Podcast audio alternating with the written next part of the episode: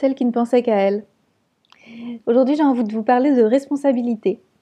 J'ai envie de vous parler de qu'est-ce que ça veut dire pour vous de prendre soin de vous.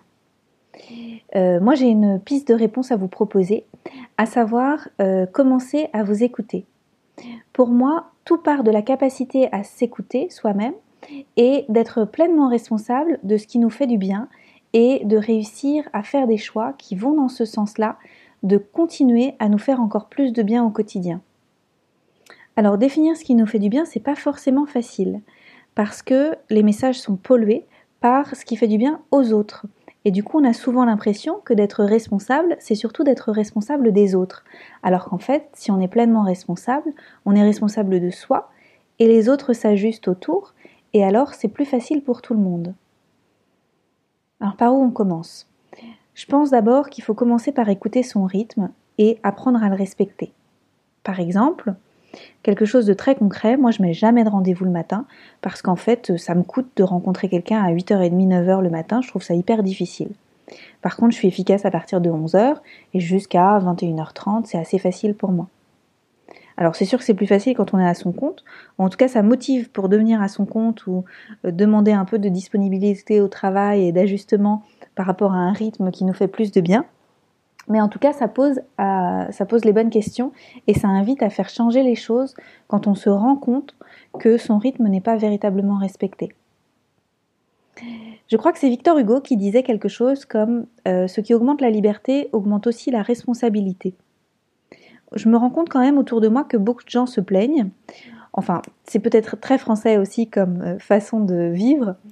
Beaucoup de gens se plaignent qu'ils ont peu de liberté, mais ils ne sont pas forcément prêts à prendre la pleine responsabilité de changer ça. Or, moi je trouve que c'est un chemin passionnant quand on ose se lancer. Alors c'est sûr que c'est pas évident parce que ça implique de faire des choix qui peuvent déplaire aux autres et ça peut être déstabilisant pour la famille ou pour les amis. Par exemple, il y a beaucoup de gens qui qui carbure à la complainte et au drame. Et c'est dommage parce qu'en fait, on peut aussi carburer à la joie et avoir des moteurs qui sont complètement différents, en fait, à l'inverse de ça. Je remarque qu'autour de moi, depuis des années que j'ai entamé ce chemin de développement personnel et pour être bien avec moi, euh, autour de moi, les gens, quand je les rencontre, ils me disent souvent Oh, ça me fait du bien de te voir. Et j'ai compris pourquoi. Au bout d'un certain temps, j'ai compris que c'est parce que comme moi je vais mieux, ça les invite à faire un bout de cette route pour eux aussi. Et je trouve ça hyper précieux. Donc, euh, devenons des moteurs aussi pour les autres, en fait, en nous occupant mieux de nous. Parce que de toute façon, on ne peut rien changer pour les autres, on ne peut changer que pour soi. Mais ce sera sûrement l'objet d'un autre podcast. Finalement, s'écouter, ça veut dire aussi éviter celles et ceux qui ont une mauvaise influence pour nous. Les gens qui rabâchent toujours un peu les mêmes choses, les gens qui ont du mal à sortir de leur, cercle vicieux et qui vont souvent mal, parce qu'en fait, on n'a pas grand-chose à faire pour eux, sinon que d'aller bien nous.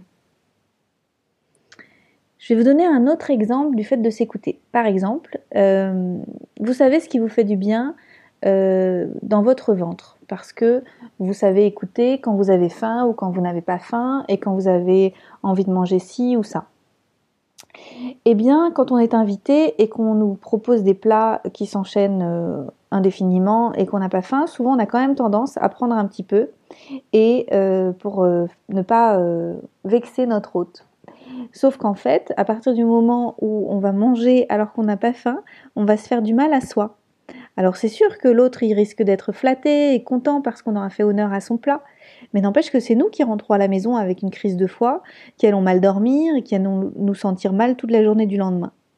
Alors que ce serait quand même tellement plus simple si on était capable de dire aux gens Écoute, j'adore ton plat, merci beaucoup d'avoir préparé quelque chose que j'aime, merci beaucoup d'avoir fait ces efforts pour moi, mais aujourd'hui je suis vraiment barbouillée. Est-ce que tu pourrais peut-être me préparer une petite barquette, quelque chose que je peux ramener chez moi et je pourrais alors euh, vraiment profiter du plat parce que ce sera le moment pour moi Dans l'idéal, L'autre répondrait Mais bien sûr, merci pour ton honnêteté, et je suis ravie que tu puisses me dire ça, et que je suis ravie que tu sois content aussi du plat que je t'ai préparé, et bien entendu, je te prépare une barquette, et t'en auras pour ce soir ou pour demain.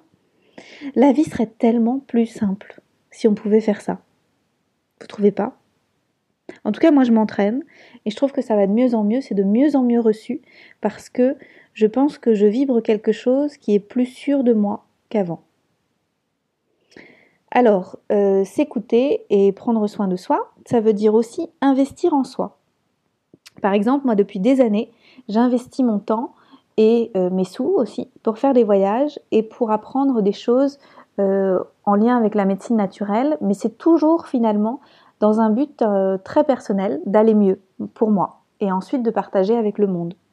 Mais je crois qu'en fait, il n'y a qu'un but dans la vie, c'est de trouver la joie et ensuite de la partager avec le monde et d'aider les gens qui ne sont pas dans la joie à basculer et à aller de mieux en mieux. Donc, ça veut dire que euh, ça oblige à se poser des choix, à se poser des questions et à faire des choix sur ce qu'on fait de notre temps et ce qu'on fait de notre argent. Est-ce qu'on est pleinement responsable ou est-ce qu'on investit tout ça? Qu'est-ce que vous faites, vous, de vos 25 jours de congé par an ou plus si vous avez plus de temps? Qu'est-ce que vous faites, vous, de ce que vous avez gagné comme argent pendant l'année? Comment vous le dépensez? Est-ce que vous le dépensez pour vous faire du bien? Est-ce que vous le dépensez pour compenser des choses qui vous font du mal? C'est pas tout à fait la même démarche. En tout cas, c'est un sujet qui me plaît beaucoup. Si vous voulez en parler, n'hésitez pas à m'écrire sur les réseaux sociaux. Je serai ravie d'en parler avec vous et je vous souhaite une belle route pleine de responsabilités. À bientôt!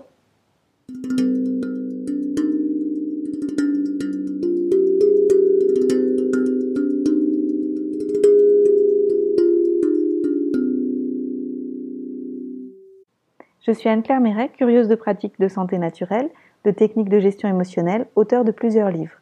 Je suis aussi une exploratrice de cœur, avide de voyages découvertes. Vous pouvez me suivre sur mon blog, anneclairemeret.com, mais aussi sur Facebook et surtout sur Instagram où je partage beaucoup.